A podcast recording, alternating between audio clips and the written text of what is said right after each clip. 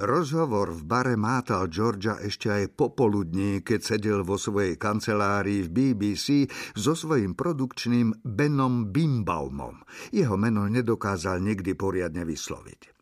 V ľavej ruke držal osihotený balónik, pozostatok zo slavy 60 Pred pár dňami mu oslavu usporiadal televízny štáb, pozeral naň a na strieborné číslice na krikľavej ružovej fólii, ktorá mu deformovala tvár, takže vyzeral ako obluda s vypúlenými očami. 60 rokov. Zamúnal si po podnos. Čože?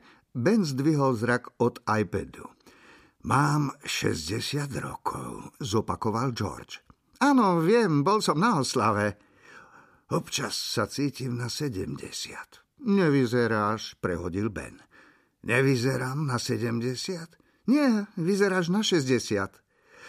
George sa zamračil, nevedel, ako to má chápať a pustil balónik. Váhavo stúpal k stropu a pritisol sa k omietke. Podobne ako ľudskí obyvatelia televíznej a rozhlasovej budovy túžil odtiaľ uniknúť, no bál sa, že tam uviazne na veky ako väzeň, ktorý si má odsedieť doživotný trest za bližšie nešpecifikovaný zločin. Poviem ti mená siedmých osôb, pokračoval George. Sadol si a skľúčene si všimol, že ochká za každým, keď si na stoličku sadá, alebo keď z nej vstáva. A ty mi povieš, čo majú spoločné. Výborne, rozžiaril sa Ben. Zbožňujem kvízy. Teddy Roosevelt, začal George, Gary Cooper, generál Patton, Bob Foss, Sergio Leone, Calvin Coolidge, Lev Trocký. Ben si pritisol prst na pery, zachmúril sa. Ani jedného z nich nepoznám. To vážne? Nechcelo sa veriť Georgeovi. Ani Trockého? Myslel som, že ten ti je blízky. E, to je futbalista? Vo futbale sa veľmi nevyznám. Ben bol jedenásty produkčný, s ktorým spolupracoval počas 31-ročného trvania show Cleverly a takmer všetci boli dvaciatnici. Hostia boli čoraz starší, no vek produkčných sa nemenil. E, trochu to pripomínalo Leonarda DiCapria a jeho priateľky. Kto si, Ben? Spýtal sa George odrazu a zahľadil sa kolegovi do očí. Prosím? Pýtam sa, kto si. Povedz mi, kto si. Som Ben Bimbaum, odvetil Ben nervózne. Zabudol si? Nemal si infarkt? Nemám na mysli tvoje meno. Predstav si, že som úplne neznámy človek a žiadam ťa, aby si mi povedal, kto si. Čo mi povieš? Pracujem ako produkčný v BBC, odvetil Ben a zapíril sa až po korienky vlasov.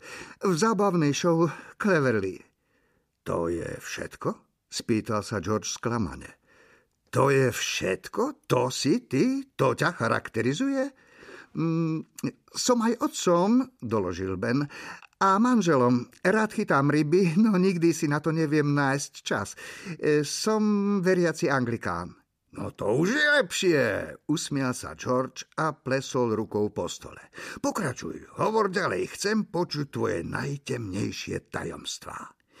Mm, som presvedčený royalista, no podľa mňa princezná Diana nie je až taká svetica, ako si ľudia myslia. A ak princ Filip naozaj niečo urobil s brzdami na jej aute, ako sa občas povráva, možno si za to mohla sama.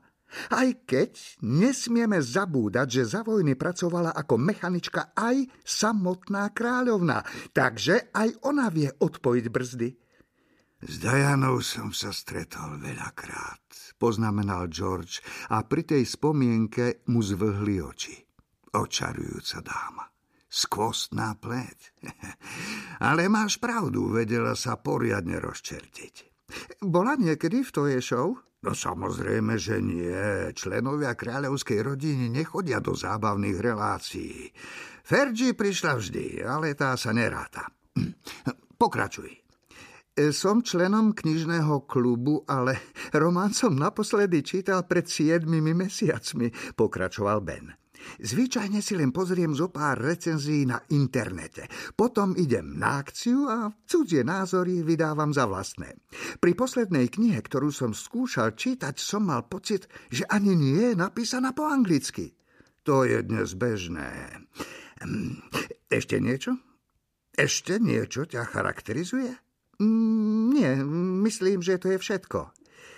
Dobre, Teraz mi povedz o sebe niečo, čo si ešte nikomu nepovedal.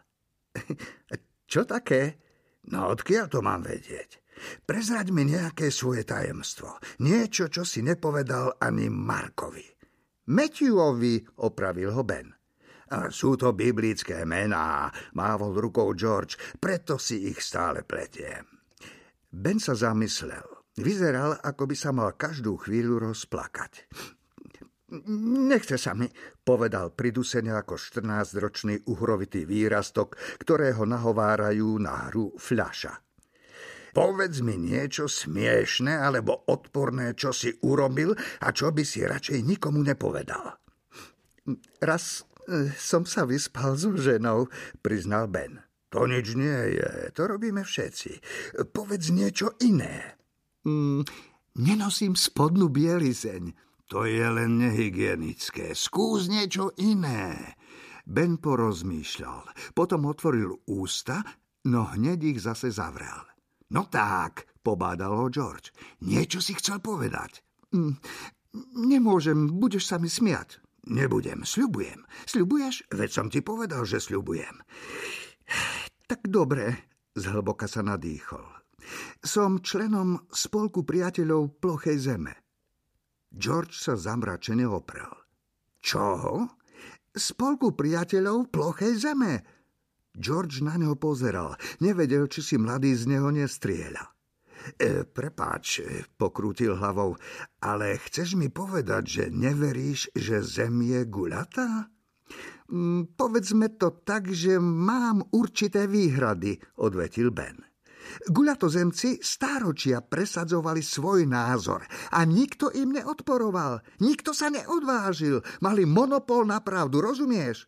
Možno nastal čas, aby sa to zmenilo. Jasné.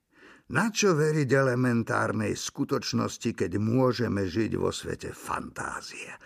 Tvárme sa, že Zem je rovná a učme to aj deti, náramne im to prospeje.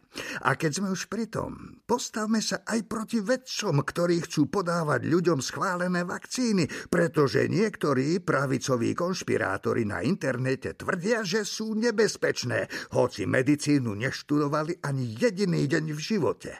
Mm, tak ďaleko by som nezachádzal, povedal Ben. Stavím sa, že v Lane si protestoval proti noseniu rúšok. Neprotestoval som, odvetil Ben. Nosil som rúško s perami Shona Mendesa. Keby si bol Američan, určite by si tvrdil, že voľby vyhral Donald Trump. Boli tam určité nezrovnalosti, začal Ben, no George ho prerušil. Stačí. Vstal, podišiel k oknu a premýšľal, či ho nemá otvoriť a toho hlupáka jednoducho vyhodiť von. Zem možno nie je gulatá, no určite je tvrdá a Benovi Bimbaumovi by po páde zo šiestého poschodia navrela na hlave poriadna hrča.